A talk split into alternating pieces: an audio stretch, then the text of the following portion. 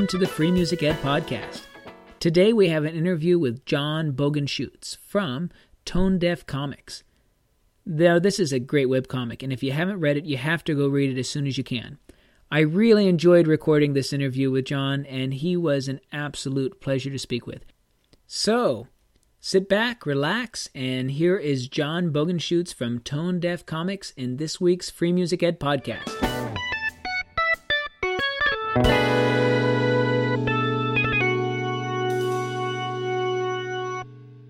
How's it going today, John? Good. It's a it's another typical busy day where it seems like the business part of it rains about eighty percent of it, and then I actually get a draw and write for about twenty percent of that. So another typical day. So uh, Tone Deaf Comics is awesome. You've been doing this since two thousand eight, right?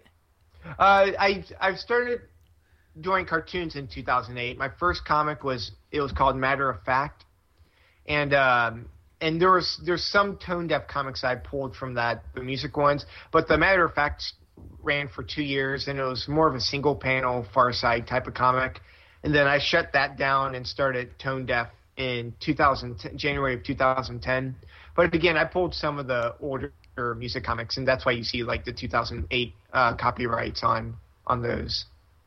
Okay, wonderful. Uh, now how, how did how did this whole thing come about? So you were doing another web comic before. Just how did you get into doing comics? Because I, I looked at your uh, biography and you've done a lot of things.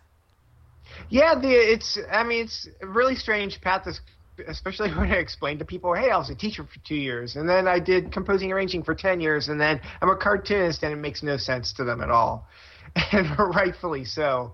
Uh, but it, it, all got started. I mean, I was doing, um, as I said, I taught for uh, I tell people two years at Adair County. It's really one and a half years. It's just easier to say two because I got the job in the middle of the year, uh, January, uh, and I taught for the rest of that school year and then the following school year. So I, I really only did a year and a half. Uh, was assistant director under Tim Allen, and then I did composing arranging for ten years. And during that time, I, or my entire life I've really liked stand up comedy, and but especially during that time I started listening to a lot more. I started listening to uh, just interviews with comedians and getting really interested in that. So I, I actually dipped my toe into stand up comedy uh, two times, not not that much to really get a good feel for it, but enough to know that it's probably not right for me because I even when I played trumpet back in college, I would always get so nervous and anxious before a performance and the same was true for like doing the stand up comedy. I just could never feel comfortable that whole day leading up to the night performance. Uh, so you know, I stopped doing the stand up stuff, but I knew I still wanted to do something, you know, in terms of comedy. And so I just started drawing a, drawing a comic one day in the summer of 2008, I believe. No, summer of 2007, and just start toying around with ideas and um, just drawing because I didn't know how to draw. I drew when I was a kid, but you know that was nothing. So then I just taught myself to draw and uh, released Matter of Fact for two years, and then stopped that, and then started Tone Deaf. Yeah, so you you kind of came into the comic stuff late, and what you were saying there about doing performance even on instruments and things, it reminds me of like composing too. So you've got this one thing where if you're playing an instrument or you're doing a stand-up routine or something, you get this one shot and it goes great or it doesn't go great, and then it's over, and then maybe you try again later. I suppose with a web comic and with composing, you can sit there and you can work on it and you can keep working on it after it's done, but at some point you've got it, you know, a finished polished product that you like is that kind of the difference? Yeah, the I, well, I think the big difference for me is that I'm not actually getting in front of people and having to act like a monkey or you know perform live because I mean I would really get nervous and and knowing that when I was trying to do the stand up comedy, I I knew I knew I would get nervous while on stage, so I tried to make conditions for myself as rough as possible when I was practicing, like in my apartment. So I would before I started to practice my act in my apartment, which was at that, which was five minutes. Um, I would I would run up and down the third floor uh, stairs, like top to bottom. I would do that. I don't know, two or three times, and I would get into my apartment. I would blast music uh, at pretty loud, but a respectable volume for the tenants. but, but I, I, would do that and then try and do my act while I was out of breath and all this noise was around me, and that did help. But even still, you know, I was just nervous as heck that both days that I, I had to perform. Uh, but in terms of like the the web comic, yeah, I, I definitely have a lot more time to polish it. Uh, I kind of set set myself up for as much success as possible to where I have a huge buffer of comics. Um, I I'm trying to think of how many I have right now. I have eight weeks worth of comics, so I'm not fretting or trying to rush through a comic. I can sit there and take the time if I need to uh, to develop one. Like the one I worked on yesterday, I just could not get the wording right, and I had been working on it for about four or five days, just the wording of it, and and it finally clicked on me. I, I just took a different approach with it. So, but if I had, if I didn't have that buffer of comics, I would have probably just slopped it out and put it up the next day because something had to have gone up. But it, I've built in a little bit of a buffer to allow myself time for when I come across those tough ones. So, do you think that all webcomic authors should do that? Like, if you want to do a webcomic, go ahead and do 16 comics before you start your page and get yourself ahead? I I would recommend it just because you never know when something's going to go wrong. Uh, like uh, in the summer of 2010, my my dad was in uh, the ICU unit, and he actually passed away that summer. But I, I spent I was living in Florida at the time, and I went up there to visit with him because you know being self-employed that's a tremendous advantage is that you you're able to say you know what I'm just going to go up and spend time up there uh, I think I was up there for a month, and then eventually two more weeks. Uh, about when when he did pass away, about two weeks after that. But during that month month's time I was up there, all my comics, the whole buffer had gone away, and I came back right in the nick of time to draw the next one and kind of build up another buffer again. But if I didn't have a buffer, there would have been no comics for that month, and and it would have been, it w- I'm sure the audience would have came back, but it you know, it would have taken some time to bring them back. Yeah. So let me ask you this. Your comic is very music centric, and of course, it, it involves band directors and the, the main cast. And do you think that if it weren't a web comic, that you would have ever got this published anywhere? Oh heck no! Everybody asks me all the time when I when I tell them what I do. They're like, "Oh, so have you submitted to the newspapers? And I always tell them no. I, I it, with matter of fact, I did at the very beginning. I sent out like to the two or three syndicates that are still out there, and of course it got rejected. I can't blame them. It was terrible drawing. The writing was not up to par. It was the first 30 comics I had ever drawn in my life. Uh, but then after that, I was like, you know what? I'm just going to go do it as a webcomic, and it was fairly successful for what it was. It's nothing what Tone Deaf is now. But yeah, tone deaf, it, it would not do well in the newspaper because it's such a specific uh, niche or niche. I, I don't know how to pronounce the word. I, I don't either. I actually go back and forth sometimes within the same sentence, but that's because this podcast is a, in a, a niche niche market. Yeah, exactly, and and that's one of the great things about the day and age we're living in now is that you can be more specific with that, and you can you can make a living off of something few people read because they're dedicated readers and listeners, and that's it's awesome.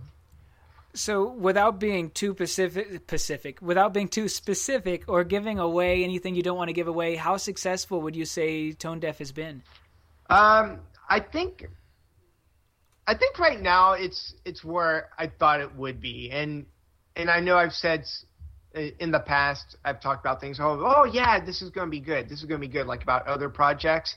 But after I stopped doing matter of fact, I remember telling my wife one night, like after I or after I stopped matter of fact and started tone deaf, uh, and this was like the three or four months after it, and you know, it's still it was still a smaller audience, but it was starting to get some recognition. I told my wife, I was, I said, you know what, I think this is this is going to take off or this this could become something and and it's right now it's it's on par with where I thought it would be and actually I thought it grew just a little bit faster than I thought it would so so I'm pretty fortunate about that because I was doing the music arranging and composing up until last year, which would have been uh, May of 2012, and that it, at that point I I didn't need to do that anymore, and I was actually done mentally with it. it. I just I felt like I wasn't producing good enough work as I had been in the past.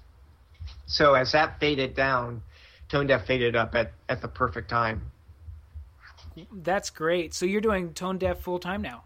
Yeah, I started doing Tone Deaf full time January of 2012. Uh, my wife was able to stop her full time job, stay at home with the kids, which is a tremendous help. So, because I was watching our at the time two year old, and then our at the time seven year old was going to school, but during the day it was just me and the two year old. And fortunately, he took great naps, but but it was still a challenge to get stuff banged out. Yeah, well, especially if you're banging it out. Uh, yeah. You know, at, at yeah. a piano or something. I, I bet you couldn't have a two year old sleeping at all. No, no, I would have to plug the headphones in, and then, and even then, it was kind of a chore because I had the head, had to have the headphones in the keyboard, then put the headphones in the computer, working with Sibelius. So it was kind of a challenge, but I mean, we made it through. So, do do so. you still compose some, or I mean, I, like, do, I don't. My wife thinks I should, but I it's it's to the point where before we moved up to Kentucky this past summer, I I sold my keyboard. No, I, I sorry, I donated it to a school. I, I've I've gotten rid of my piano and keyboard. So and, my my rationale on that is like if I ever do need any more, I can bring up you know GarageBand on the iPad if I really need to figure something out.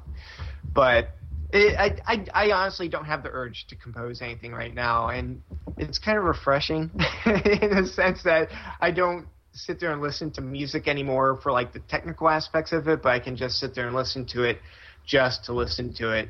So I and even with that, I find myself expanding my listening uh, range a little bit more.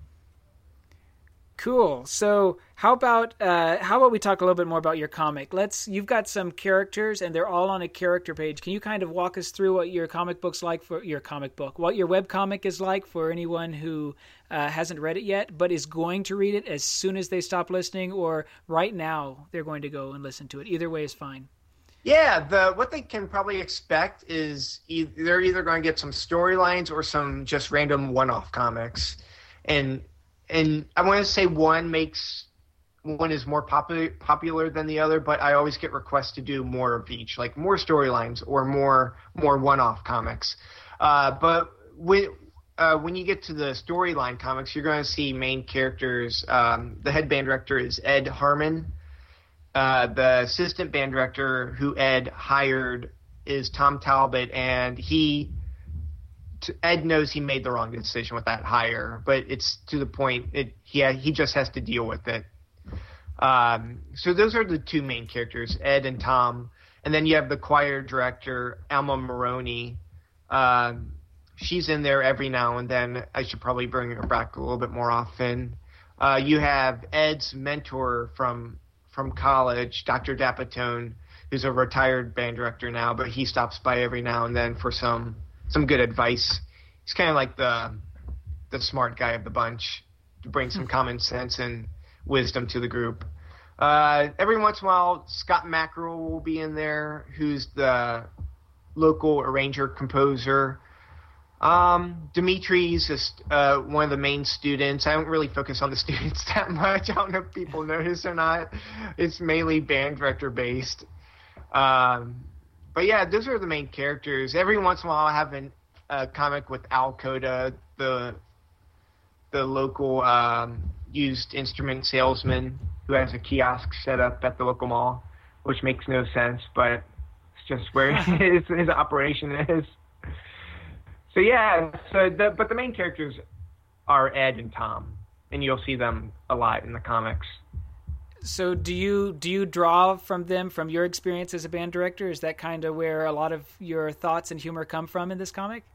Yeah, I, I think more so the and because I did teach for the, those one and a half years. Uh, I do draw from the, that experience, but a lot of it is when I was the, a music arranger or, or composer, and when just going to help out at marching band um, I, from oh, when was it? Or I think around 2001 to about 2006. I helped a band in Florida, uh, Timber Creek High School.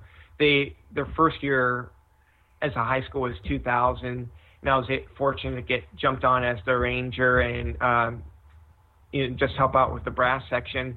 And I would come in uh, not only for the rehearsals, but I would come into the classroom and help teach as well. So we were able to split the class or keep them full, whatever we needed to focus on that day. But a lot of the stuff I pull on is from those years, I think.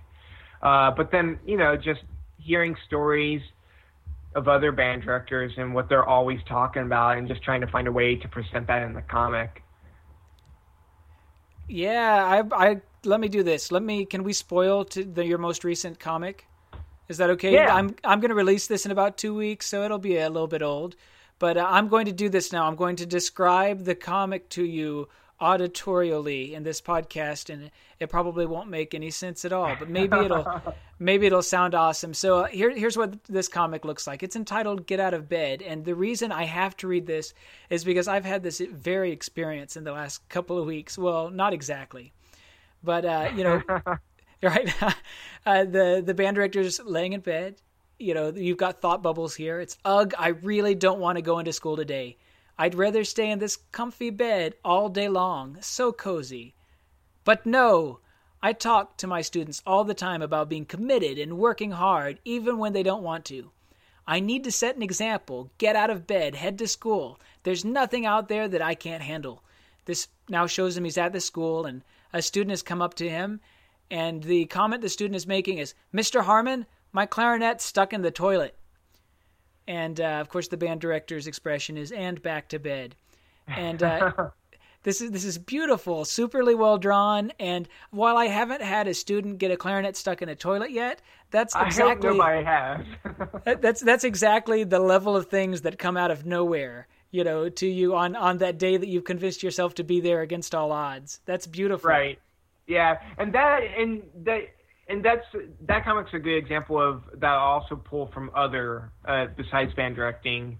I'll pull from other subjects and transform them into the band director uh, mind frame because that comic was actually based off of how I was telling you that I had really lost a passion for just composing and arranging, and so that's where that comic actually came from. Not being a band director and being tired of it, but just being tired of doing the music and composing and and so, you know, when I came up with this story, it's going to be a storyline that's going to be throughout the next so many weeks. It's really based on how I was feeling.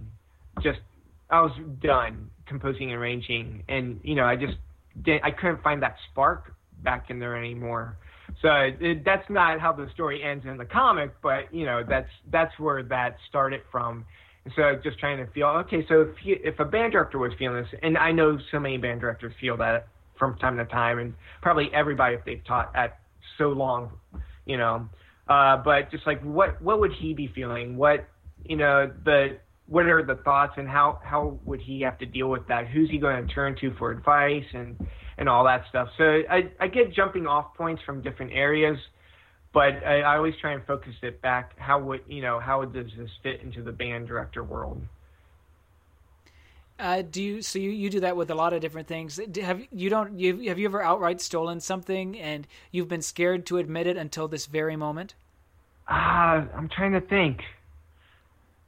Like in in terms of an idea or in in terms of yeah in terms of an idea like you saw something in garfield and you go oh if he were holding a clarinet this would be perfect for tone deaf oh no no no no now i have I have thought I've seen some and I'm like, man, why didn't I think of that? Like, because that would have fit perfectly for what I need to do.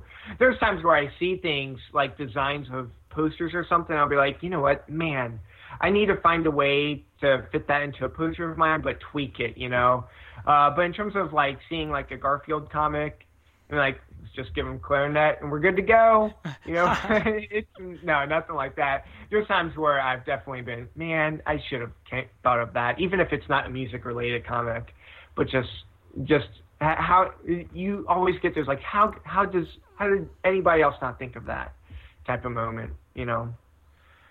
you have some amazing posters actually on that topic. What what are your favorites? What all do you have? Tell us about them. Uh, my favorite is actually the intonation pain scale poster, uh, where it has the five red frowny faces or smiley faces, kind of like the the pain pain scale when you go to a hospital.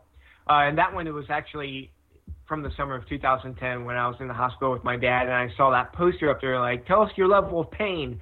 And so, like, one is like, you know, not that bad or whatever, and 10 was like horrendous something, you know. I was like, how could I fit that into a band setting? And so, and so I guess right there's one way that I stole something, I guess, because it was basically basing it off of that. But that that's one of my favorites because it's just a simple design. Uh, and I, feel like those ten jokes hit pretty pretty well. Uh, another one of mine, excuse me, is uh, the Lord of the Rings poster, uh, just for the visual aspect of it. Because uh, there were just so many components I had to come up with and figure out how to do for that poster. I knew what I wanted to look like in my head, uh, but knowing the limitations of my il- illustrating or drawing, I knew I was going to have to try and really figure out that poster. So the different factors were one, just fitting all the characters in in the frame, uh, bunched up, but you know, try and make that visually pleasant.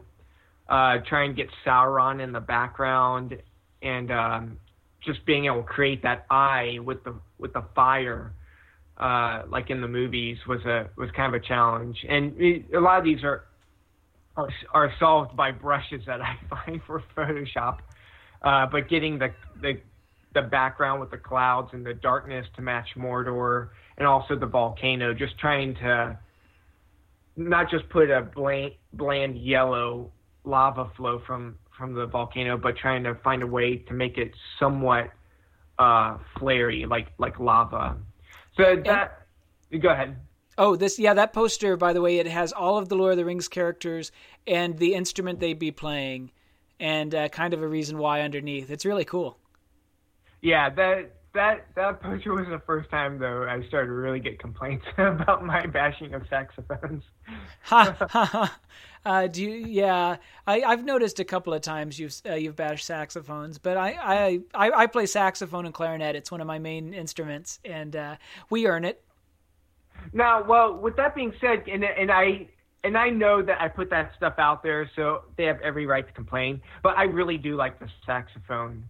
Uh, it's just like whenever I make fun of the oboe. The oboe is my favorite instrument, but it, it, kind of like the saxophone, you can sound really good on it, but man, you can sound absolutely terrible on it too. Uh, but when played right, the oboe is my absolute favorite. But I really do like saxophone as well. In, in particular, I like sax quartet music. Oh yeah, yeah, it's just gorgeous. I love it. Well, so uh, maybe maybe you should issue an official apology. You should have a panel. Uh, you know, I actually did a comic where I'm apologizing. I don't know if you saw it. I guess I didn't then, catch that one. Yeah. Uh, it's me apologizing, and Dimitri, who's a saxophone player in the comic, it actually ends with him forcing me to do the apology. So I guess in a way, I'm not really apologizing. At, at the end so. of the day, uh, you write a comic. I think. It's, yeah. Right. Yeah. Yeah. Well, I, I, you've got some great posters, and you've got a bunch of them. I'm actually looking at your poster page right now, but uh, there's there's some really great stuff. A couple different flow charts. You've got uh, a great periodic table of music notation, which is pretty cool. Should that should be in every band hall for sure. Yeah, yeah. that's been a big seller. Uh, I think for two reasons. One, it's a lot of people can use it, even elementary schools, because a lot of my posters in elementary schools aren't going to buy them, of course, and they shouldn't. Uh, but then uh, it's also offered in a, a bigger size than normal uh, 24 inch by 18 inch. And I wish I could do all of mine that way, but they're so dang expensive to print. It's it's so. hard to make money if you, you know, people don't want to pay uh, you know fifty dollars for a poster. They... Exactly right right it, yeah. If I only bought like a hundred of those, it would cost a lot, and I would have to sell them for a lot. And I know people wouldn't buy them for that, and I, and I don't think they should buy them for that either.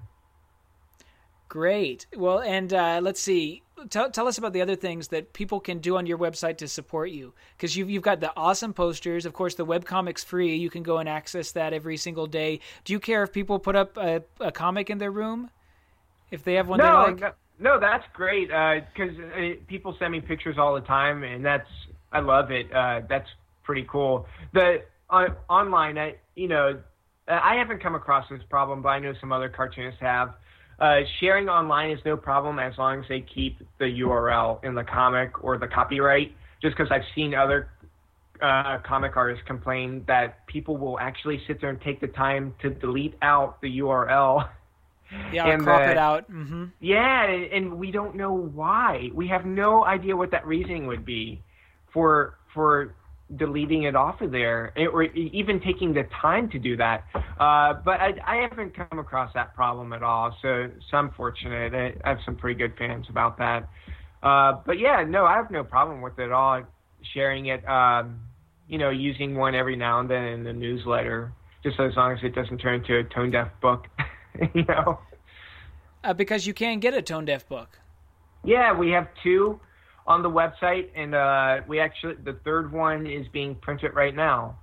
It's a little overdue, but had a lot to do this past summer with the move and everything, and then a baby back in March. So, so the third one's coming out. Uh, should be available in I want to say September.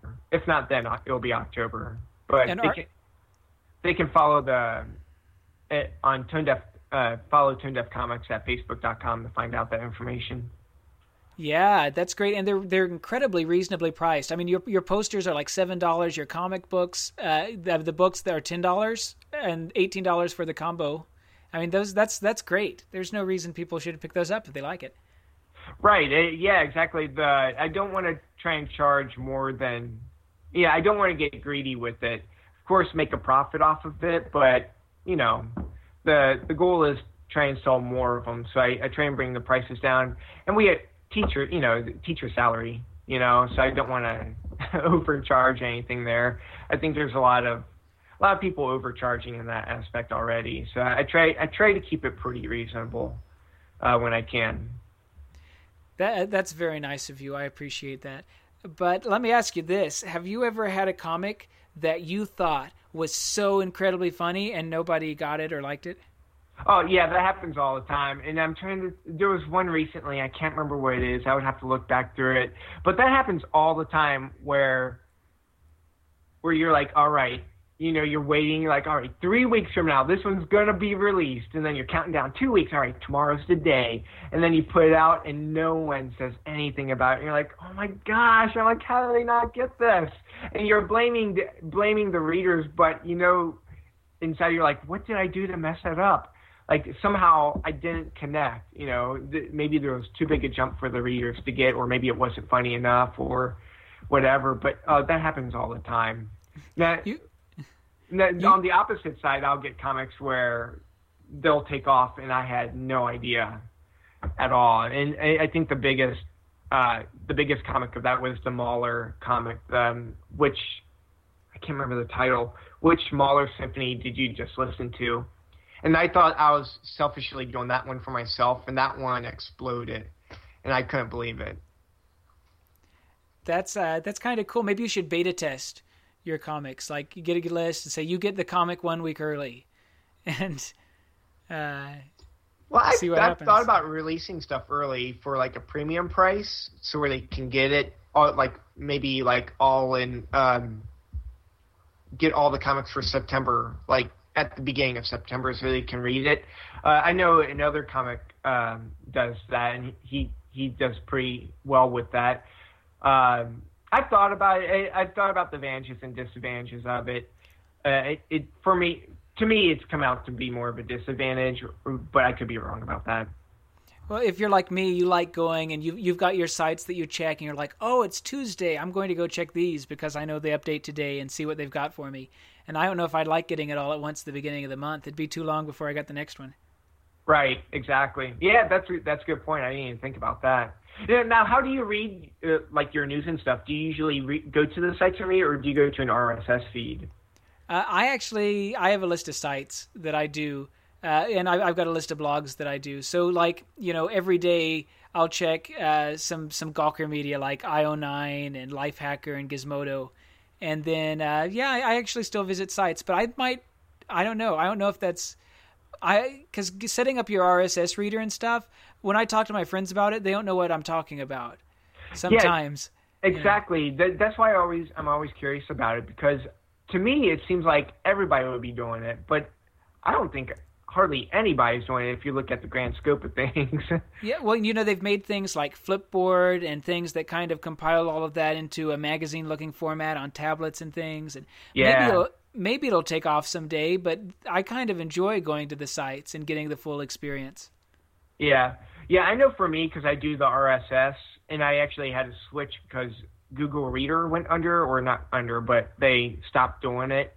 Uh, I go every morning. I just you know, open it up while I'm feeding the baby and, you know, just flip through what I want to read for the day. And, and I'll have my list of comics and news on there, but sometimes there's some comics I just don't want to read that day, even, yeah, so I'll just kind of close them out. But yeah, I do kind of miss going to the sites though. Hmm. Uh, yeah, yeah. No, that's interesting. I hadn't even thought about how how different people do that. Because like with with my podcast, I have an RSS feed that is primarily built for distributing through like iTunes and things. Okay. Uh, yeah. You know, and that that tends to be the direction that I that I go with that. But I wonder how many people would rather have that through an RSS feed. You've made me think deep. Uh, this this got technical. That's good yeah, I do. Uh, I'm not sure if you know, but I, I started the Marching Roundtable podcast as well, and uh, the guy who actually does that, Tim Hinton, he he's mainly the the, the it guy. I've kind of stepped away from it just because of uh, my time. I have no time anymore to do it except every now and then. But yeah, we we've had to worry about that with like where do the where do our listeners listen? Do they listen on on iTunes? Do they download it? Do they go to the site and listen to it? So we're always trying to compile that information. It's way harder than it should be. Like I can get a page count, but I don't really know if they played it and listened to it. But they did visit the page. But then you know you can't really yeah. get things from iTunes, so you have to go through something like FeedBurner, and it's nightmare. Oh yeah, yeah, and and the FeedBurner set. We originally did released it uh, onto iTunes without FeedBurner, and all of our names were on there. We have four hosts and then once we want to track that and see how many listeners there were, we did FeedBurner, but it was through my FeedBurner. So now it looks like I'm the only host of the show on iTunes because it won't let us change it, or we haven't figured out how to change it. Ah, that's that's hard. iTunes is actually a nightmare. Everybody out there that's putting content onto iTunes, it's way harder than it should be. Uh, so if anybody works for Apple or anything, make it easier. Like uh, I can type in free music ed podcast and not find my podcast. Seriously? at, at, times, I, it, it depends. Like uh, sometimes if I do it all one word, I I can. If I type my name, I can. If I type the name of any of my guests, I can. Yeah, but, but how many people are going to go on there and type free music ed as one word? Exactly. Uh huh. Yeah. It's uh, it's very weird. I've I've tagged it and done crazy things. It's easy to find on the on the internet, and I think really a lot of the people that fall into some of these uh, some of these different niches or niches. Uh, a, a, lot of them in the uh, if they're music educators, a bunch of them don't uh, actually go through iTunes. A lot of them just pull up the page, like we were talking about earlier. Yeah, yeah. Oh yeah. well, yeah. Uh, so hold on.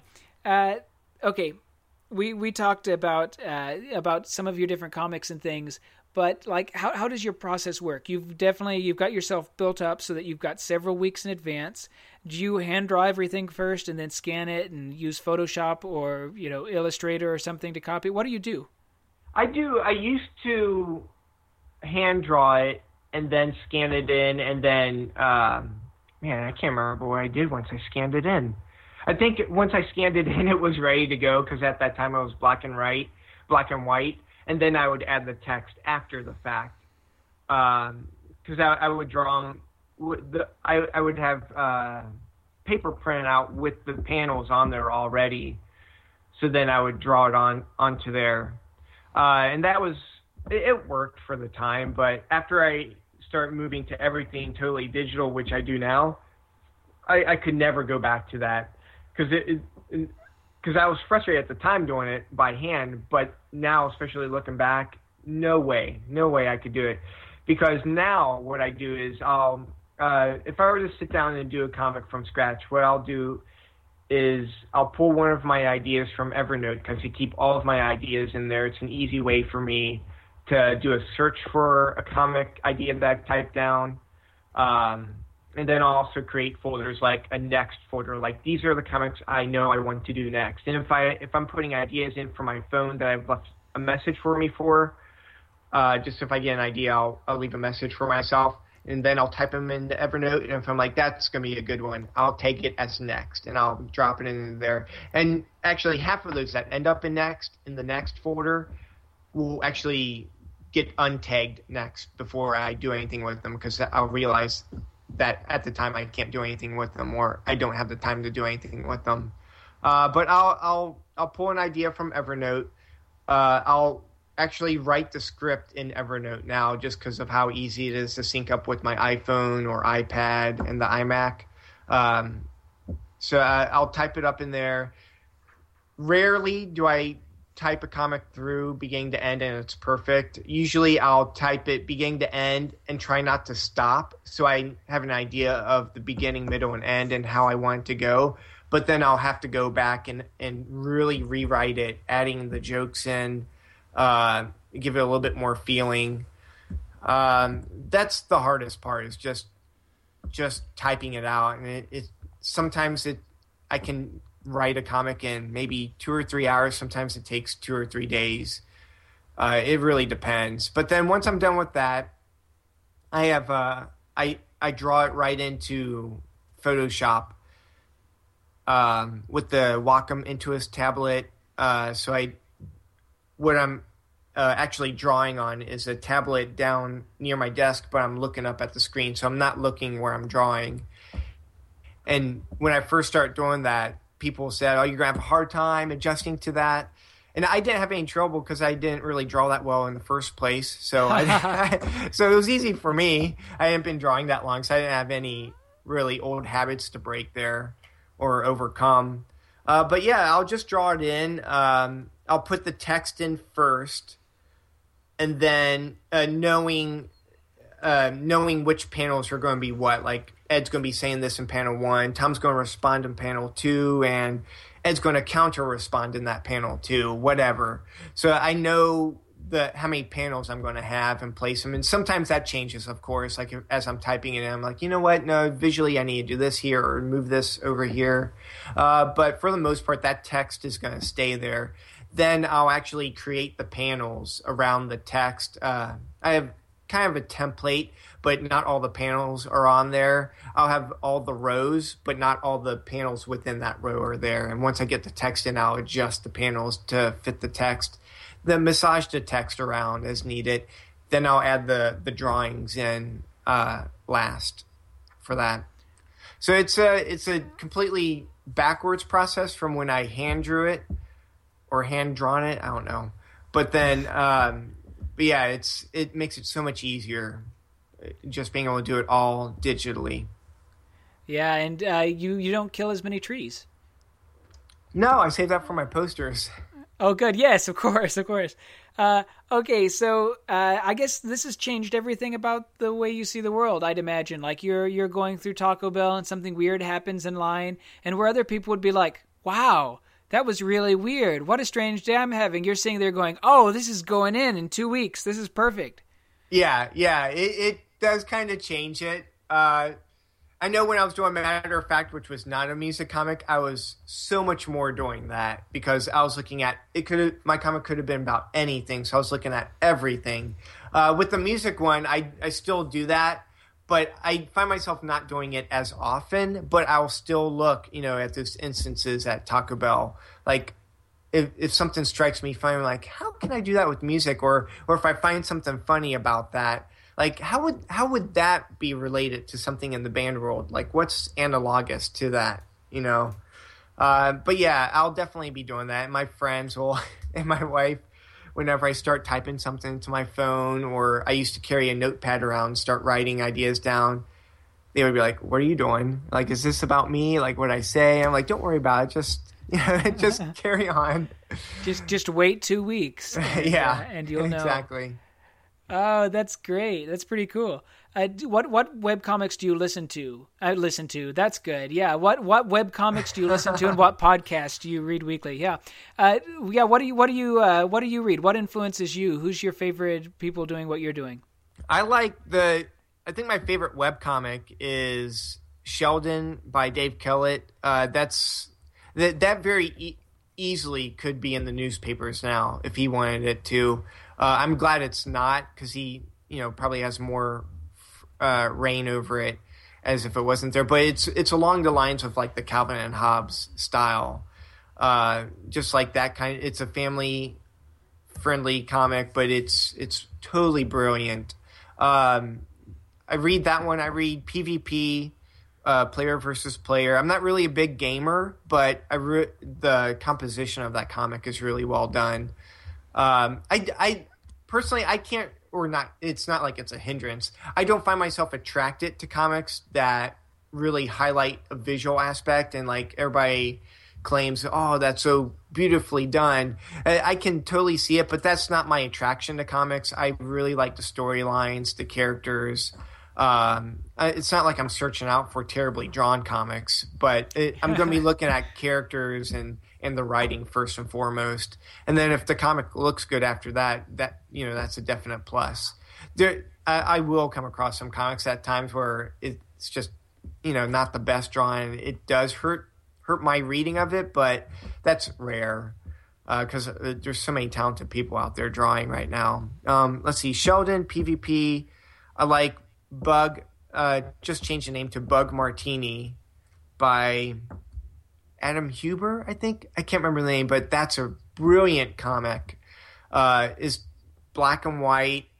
Uh, it's there's a joke in every panel, like a setup punchline in every panel, and I don't know how he does it day in day out because I, I predict it in my head that there's no way he could make that comic last the way he was doing it, like after the first six months because it was punchline, punchline, punchline, and he's still doing it, and it's I don't know how he does it. Um, in terms of traditional comics, my favorite is Calvin and Hobbes. I, I don't think anything's going to be beating that for a while. It's just tremendously done in the 10 years that he did that. And then I like Far Side as well.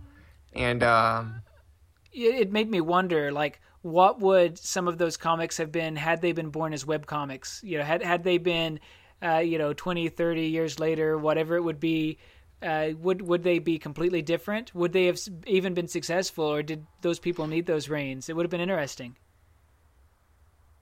Yeah, especially with like Bill Watterson, where he was kind of he pushed the boundaries in terms of like the the art aspect of it and the page layout, like Sunday layouts. He he kind of changed that.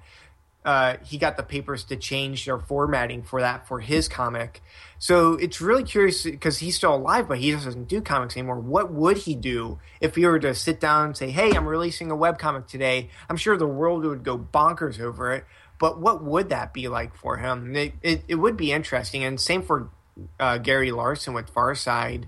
Like, what would his comics be on the internet now? You know. That that one that one would be wild. I'm I'm curious because I'm a huge Gary Larson fan, uh, but yeah, what would it what would it be like if he had absolutely no boundaries? It, I, his, I wonder. Uh, I've I've got his uh, his his book, you know, that has all of his comics. It has a bunch that weren't allowed into the newspapers, and some of them are really funny. Other ones aren't. You know, yeah, and, uh, he admits that in there. And you see, and you sit there and read them, and you're like, this one wasn't allowed because of this, and you're reading like, how is that not allowed in the paper? Because there's like really nothing wrong with them it was really strange. It, like some like some of the ones that they thought were more more daring and daunting at the time. So yeah, it, it, it would be interesting to see what he could come up with for the for the internet. But I mean, it comes down to also like this, like looking at Gary Larson, he fit his model into that structure, and and I always think back to a Stravinsky quote where he you know he says boundaries is where creativity starts and he, i think he was talking about like musical form or something at the time but uh, you know, what would that have actually hindered Gary Larson? Would he have expanded it beyond too much what it could have fit into that single panel? So maybe I don't know. Maybe for him it it was a blessing, a way for him to really dig deep for that creative nature and find, you know, like in this one, I have one panel. This is it. You know, I have to make it fit. So he'd probably tested so many things out to make it fit. So um, you know, maybe it was for the better, maybe it's for the worse. I don't know.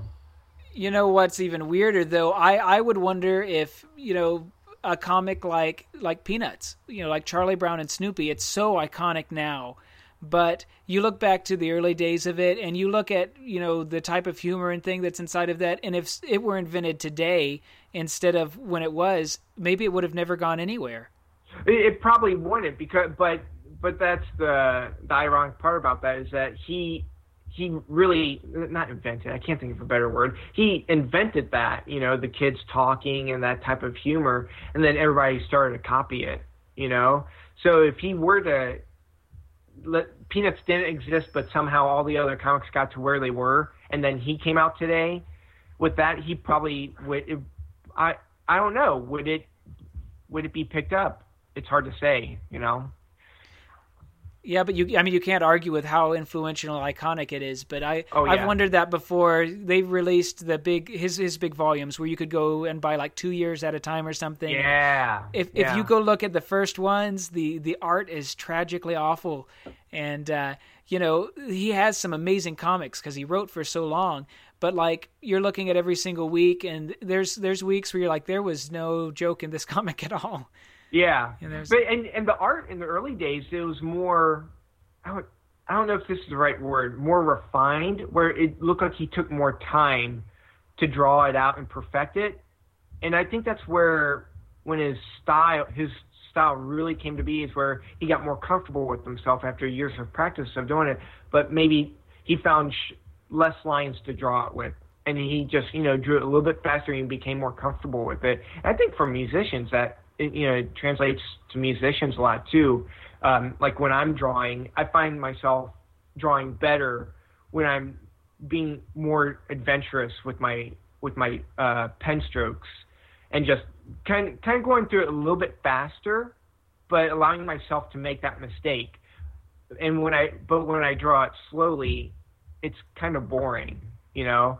And so that's the same with musicians. You got to go out on a limb and make it make it your own and you're going to make mistakes but the more you do that the more you let yourself go the more you'll find what your limits are and what you're going to be comfortable with and you will make less mistakes not saying that that's going to be good or bad but you're going to you're going to find out what it is and your style is going to be better for that you you said that you had taken and taught yourself how to draw when you decided you wanted to do this.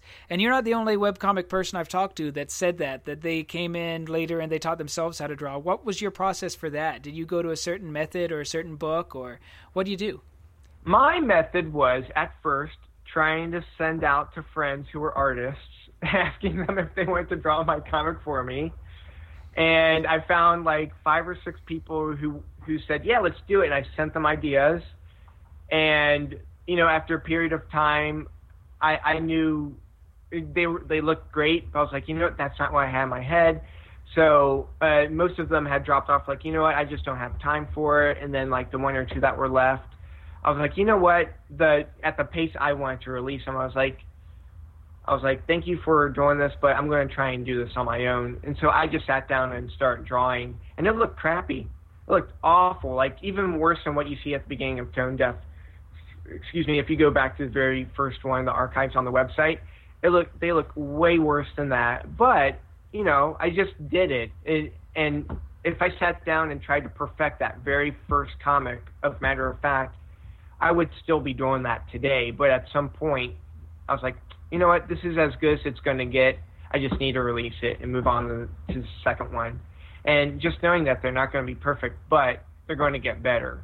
And the same as when you look at the first one, Tone Deaf, it looks nothing like what they look now. I'm not saying that what they look like now is awesome, but they definitely look worse. And the you know the the character styles are different, but you just have to you know just have to do it. And it's practicing in public in a in a in a way with webcomics now.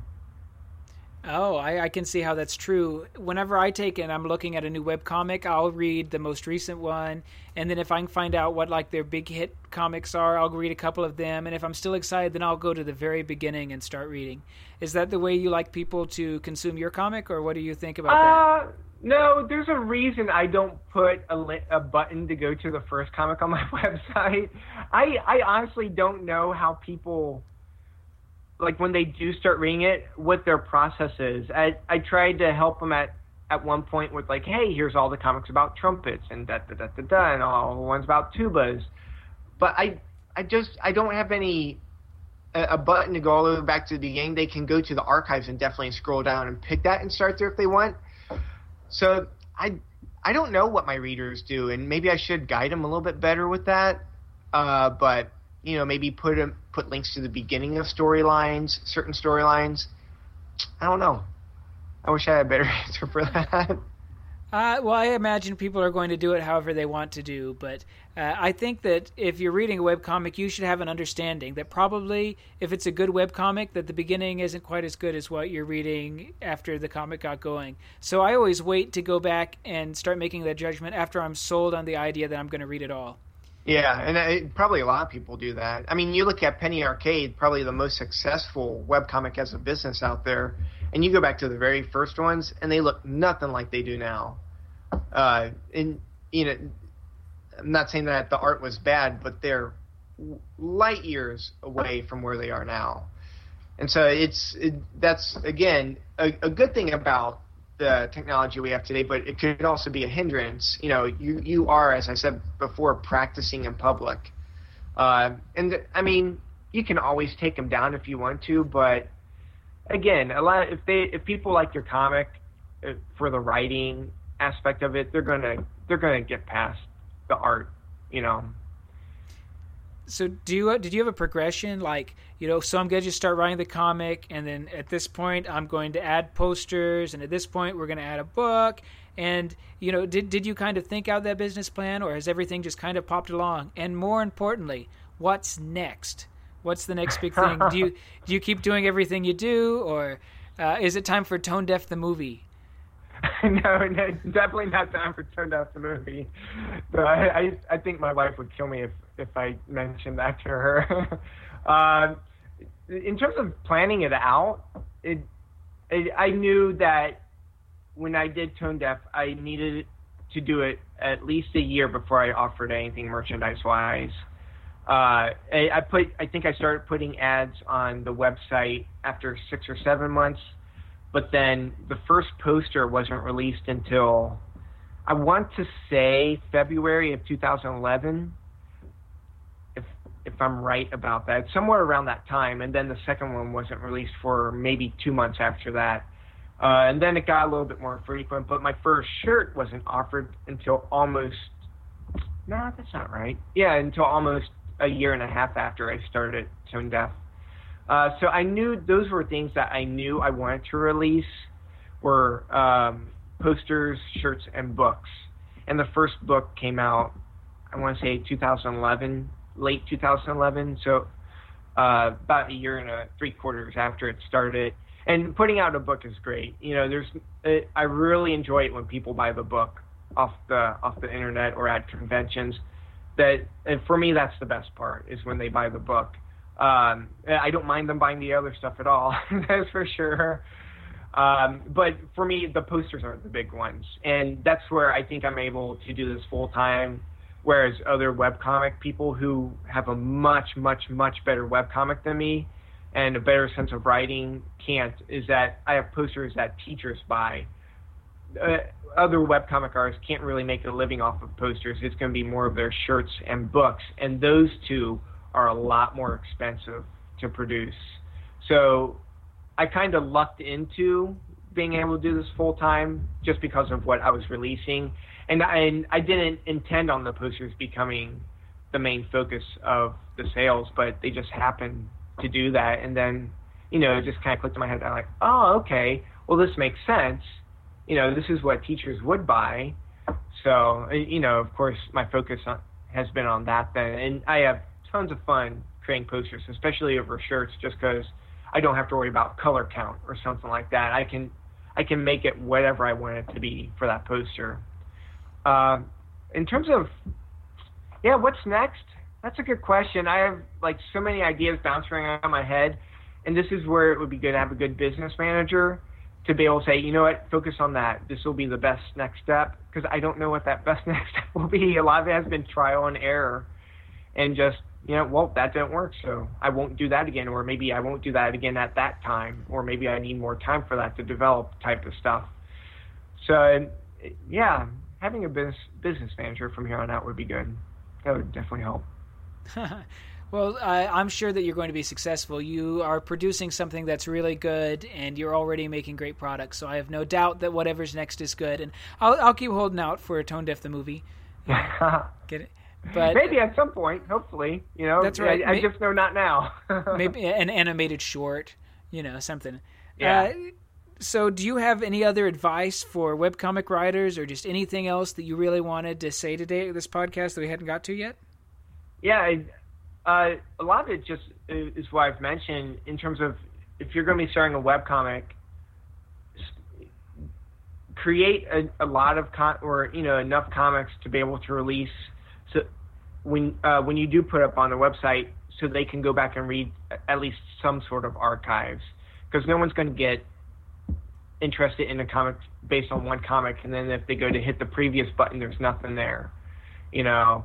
So have have some sort of amount of comics for people to read there, uh, but you you have to just like with music, you have to do it every day to stay tuned up on it, and and not just the drawing and the writing, or or not just the drawing, but doing the writing, doing both of those. Um, but then you know if if they're serious about doing the web comic, there's going to be stuff that they hate, just like every job.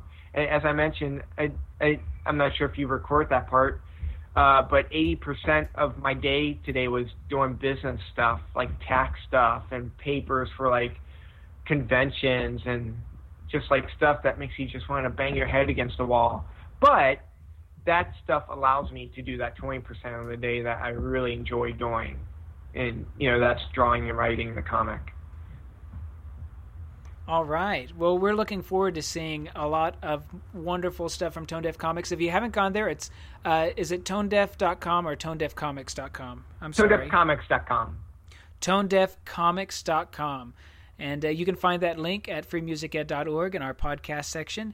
And most importantly, guys, as you get into this uh, new school year, for those of you who are involved in a school or just into the fall, keep practicing, guys.